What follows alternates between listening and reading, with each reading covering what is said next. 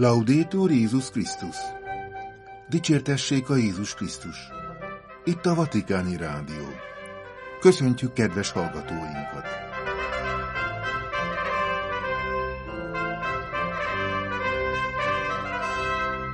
A stúdióban Vértesajai László. Szombati műsorunk témái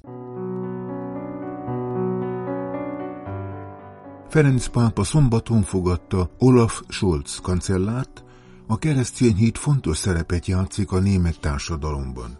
A Szent Atya a férfi-nő Isten képmása című nemzetközi szimpózium részvevőjéhez. A gender ideológia korunk legcsúnyább veszélye. A második nagybőti prédikáció Kantalamessa atya a hit és az értelem kapcsolatáról. A Szent Atya szombaton fogadta Olaf Scholz kancellárt a keresztény hit a német társadalomban. Szombaton délelőtt az apostoli paróta dolgozó szobájában bő fél órás magánkiallgatáson fogadta Ferenc pápa Olaf Scholzot, a Német Szövetségi Köztársaság kancellárját, aki hivatalos látogatást tett a Szent Atyánál. A találkozás követően a Szentszék sajtóterme nyilatkozatot tett közzé a német kancellár vatikáni látogatásáról. Ma délelőtt a Vatikáni Apostoli Palotában Ferenc pápa kiangatáson fogadta a Német Szövetségi Köztársaság kancellárját, Olaf Scholz urat, aki ezt követően találkozott Pietro Parolin bíboros államtitkárral, valamint Miroslav Wachowski prelátussal, az államközi kapcsolatokért felelős helyettes titkárral. Az államtitkárságon lezajlott szívélyes légköri megbeszélések keretében a felek elégedetten nyilatkoztak a Szentszék és Németország között fennálló jó kapcsolatokról és a gyümölcsöző együttműködésről hangsúlyozva, hogy a keresztény hit fontos szerepet játszik a német társadalomban. Ezen túl kitértek néhány közös érdeklődése számot tartó kérdésre, köztük a migráció jelenségére. Külön említést tettek ezután az ukrajnai, valamint az izraeli-palesztínai konfliktusokról, és ebből fakadóan a béke iránti elkötelezettségükről, hangsúlyozva ehhez a diplomáciai megoldás fáradhatatlan keresését az ellenségeskedés mielőbbi megállítása érdekében. Ferenc pápa, a gender ideológia korunk legcsúnyább veszélye. A férfi-nő Isten képmása című nemzetközi szimpózium résztvevőihez intézett beszédében Ferenc pápa az úgynevezett gender ideológiát korunk legcsúnyább veszélyeként jellemezte, mert eltöröl minden különbséget, amely az emberiség része. Ferenc pápa pénteken ismét felszólalt a gender elmélet ellen, korunk csúnya ideológiájának minősítve azt, mert eltöröl minden különbséget férfi és nő között. Perché oggi il pericolo più brutto è l'ideologia del gender. Ennek a különbségnek a megszüntetése az emberiség eltörlését jelenti. Ehelyett a férfi és a nő gyümölcsöző feszültségben létezik egymás mellett, mondta a pápa. Ezek a megjegyzések előre elkészített beszéde előtt hangzottak el, kötetlen szavakkal. A pápa a Vatikánban március 1-én és 2-án megrendezett Férfi-nő Isten képmása a hivatások antropológiája felé című nemzetközi szimpózium résztvevőihez intézte szavait. A kongresszust Márk Uelet bíboros, a püspöki dikasztérium emeritus prefektusa szervezte, a hivatások kutatási és antropológiai központjával közösen, és a korábbi 2022-es a papság teológiájával foglalkozó szimpózium folytatása.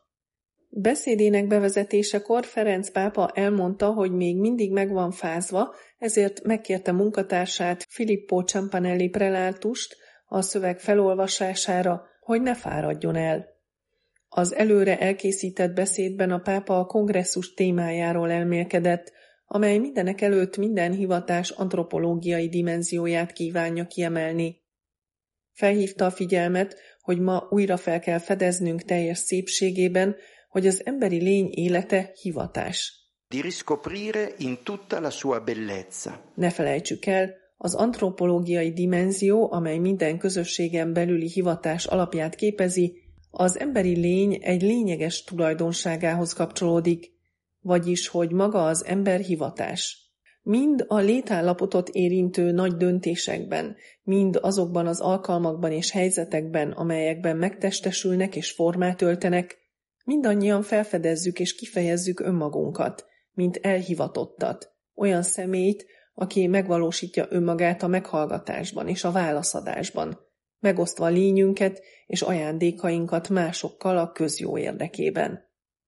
Ez az antropológiai igazság alapvető, mert teljes mértékben válaszol a szívünkben élő emberi kiteljesedés és boldogság utáni vágyra. A mai kulturális kontextusban néha hajlamosak vagyunk elfelejteni vagy elhomályosítani ezt a valóságot, azzal a kockázattal, hogy az embert kizárólag anyagi vagy elsődleges szükségleteire redukáljuk, mintha lelkiismeret és akarat nélküli tárgy lenne, akit az élet egyszerűen magával ragad, mint egy mechanikus hajtómű részét. Ehelyett a férfit és a nőt Isten teremtette, és a teremtőkép másai, vagyis az örökké valóság és a boldogság utáni vágyat hordozzák magukban, amit maga Isten vetett el a szívükben, és amelynek megvalósítására kaptak meghívást egy sajátos hivatáson keresztül. Emiatt él bennünk egy egészséges belső feszültség, amelyet soha nem szabad elfolytani. A boldogságra, az élet teljességére, valami nagy dologra vagyunk hivatva, amelyekre Isten szánt minket. Kivétel nélkül egyikünk élete sem a véletlen műve. A világban való létezésünk nem a puszta véletlen gyümölcse, hanem egy szeretetterv részei vagyunk, és arra kapunk meghívást, hogy kilépjünk önmagunkból, és megvalósítsuk azt önmagunk és mások számára. Emiatt, ha igaz az, hogy mindannyiunknak van egy küldetése, vagyis arra kaptunk meghívást, hogy felajánljuk saját hozzájárulásunkat a világ jobbátételéhez és a társadalom formálásához, akkor, emlékeztetett a pápa, ez nem egy külső feladat, amelyet ránk bíztak, hanem egy olyan dimenziót érintő feladat, amely magában foglalja természetünket, Isten képmására és hasonlatosságára való férfi-női létünk felépítését. Nem csak egy küldetést bíztak ránk, hanem mindegyikünk egy küldetés mutatott rá Ferenc pápa, majd idézett néhány gondolatot Newman bíborostól. Arra lettem teremtve, hogy olyan legyek, ami ennek senki más nem teremtetett. Megvan a helyem Isten tanácsaiban, Isten világában. Egy hely, amelyet senki más nem foglalhat el. Testvéreim, folytatta a pápa. Le vostre ricerche, i vostri studi. Kutatásotok, tanulmányaitok és kiváltképpen ezek a beszélgetési lehetőségek nagyon szükségesek és fontosak, hogy tudatosítsák azt a hivatást, amelyre Isten minden embert elhívott, különböző létállapotokban és sokféle karizmáknak köszönhetően. Hasznosak arra is, hogy elgondolkodjunk napjaink kihívásairól, a folyamatban lévő antropológiai válságról, valamint az emberi és keresztény hivatások szükséges előmozdításáról. Előre elkészített beszédének felolvasása végén Ferenc pápa kötetlen szavakkal kívánt jó munkát a kongresszus résztvevőinek. Buzdította őket, hogy ne féljenek az egyház életének ezekben a gazdag pillanataiban. A Szentlélek valami fontosat kér tőlünk, a hűséget. Bátorság és előre a humorérzéketek elvesztése nélkül zárta beszédét a pápa a férfi-nő Isten képmása című nemzetközi szimpózium résztvevőihez.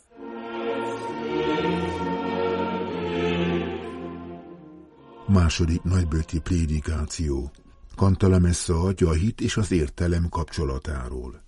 Én vagyok a világ világossága címmel tartotta meg Raniero Cantolamessa kapucinos bíboros, a pápai ház szónoka második nagybőti prédikációját péntek délelőtt a római kúria tagjai számára.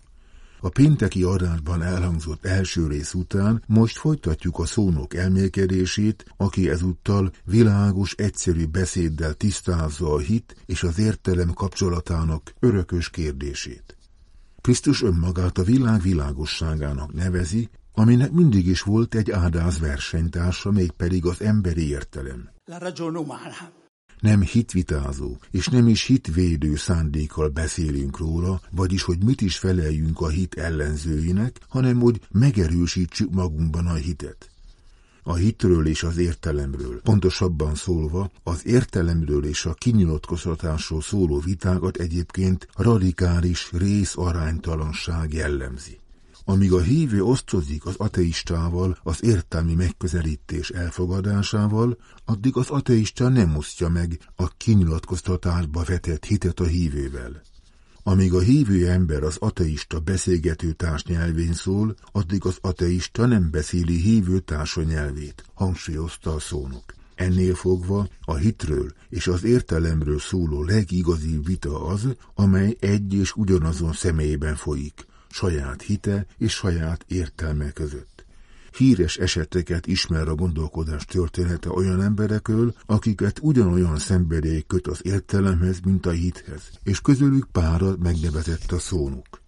Hippói Ágoston, Aquinoi Tamás, Blaise Pascal, Sören Kierkegaard, John Henry Newman és még hozzátette második János Pál és 16. Benedek nevét is. Giovanni Paolo II, Benedetto XVI. Gondolkodók mindegyike arra a végkövetkeztetésre jut, hogy az emberi értelem legfőbb tette annak felismerése, hogy van még valami saját maga felett.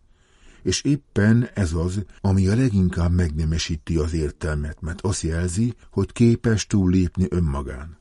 A hit nem áll szemben az értelemmel, hanem feltételezi az értelmet, ahogy Szent Tamással valljuk, hogy a grácia supponit naturam, vagyis a kegyelem feltételezi a természetet. Cantalamessa atya egy másik félreértést is tisztázni akart a hit és az értelem párbeszéde kapcsán. A hívőknél általában azt kifogásolják, hogy azért nem lehetnek tárgyalagosak, mert hitük kezdettől fogva rájuk kényszeríti a végkövetkeztetést. Másként fogalmazva, a hívő ember erőzetes megértés és erőzetes ítélet alapján működik. A szónak megfordította az érvelést, hiszen a nem hívők nem figyelnek arra, hogy bennük éppen olyan előítélet hat, persze ellenkező irányban, a nem hívő tudós vagy filozófus esetében, sőt talán bennük még erősebben is. Ha eleve biztosra veszik, hogy Isten nem létezik, hogy a természet feletti nem létezik, a csodák pedig lehetetlenek, akkor a következtetésük is kezdettől fogva elve meghatározást nyer. A szónok példaként említette meg Sigmund Freud pszichológus esetét, és megkérdezte, hogy kiindulva Freud valóság szemléletéből, vajon elismerte ő, hogy Assisi Ferenc egyetemes szeretetének volt-e valamiféle természet feletti összetevője, amelyet kegyelemnek neveznek. Persze, hogy nem ismerte el, hangzott a válasz. Sőt, azt tipikus módon ő a genitális nemzői szeretetből eredeztette.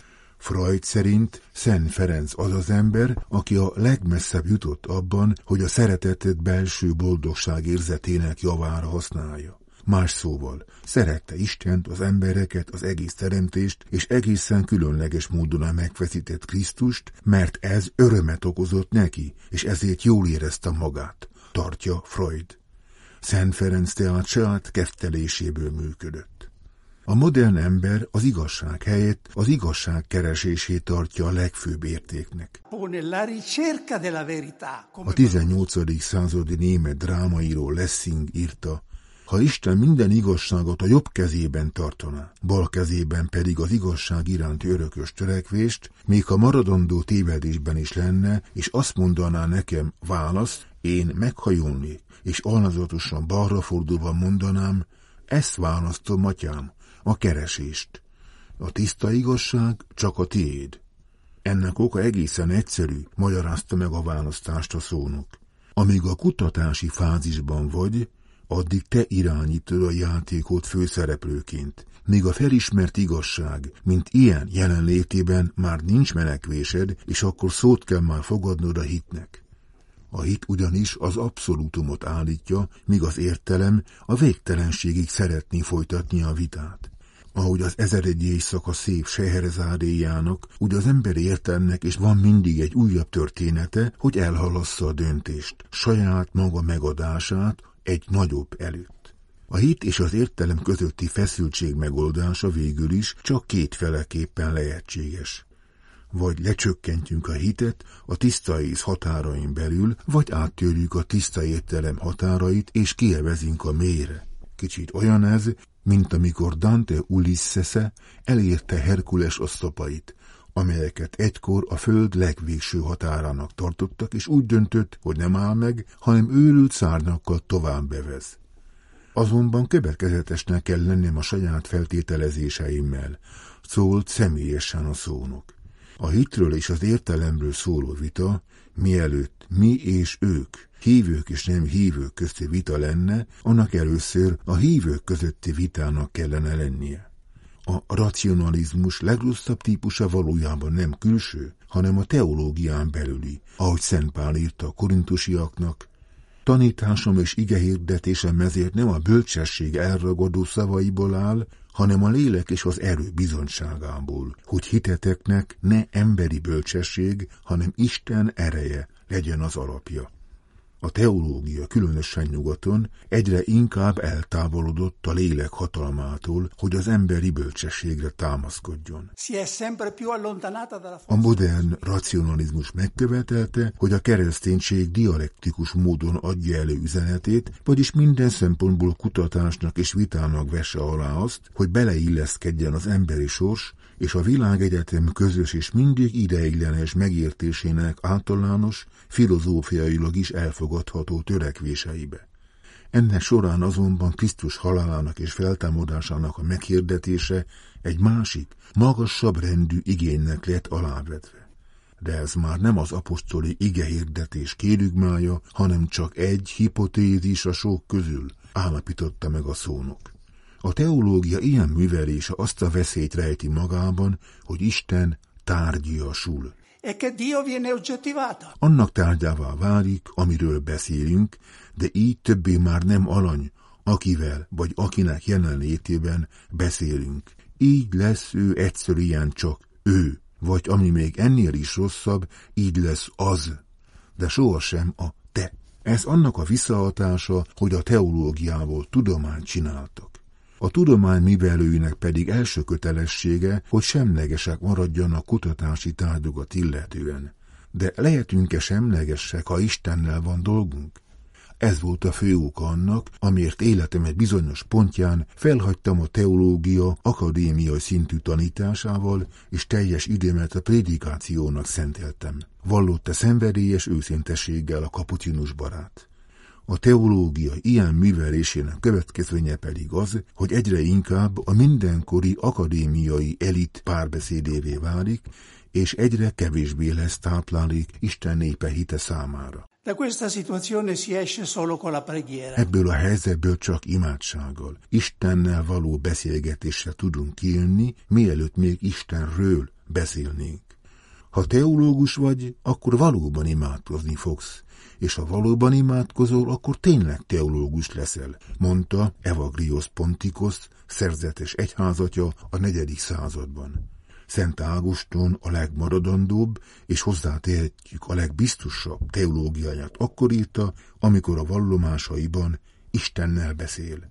Ebben segít a szemlélődés és az Isten anya követése akinek aztán igazán soha semmi közel nem volt az Istenről és fiáról, Jézusról alkotott elvont eszmékhez, csak is az ő élő valóságához. Zárta le Raniero Cantalmessa kapucinus bíboros, a pápai ház szónoka második nagybőti prédikációjának középső részét, míg a befejező szakaszt vasárnapi adásunkban közvetítjük.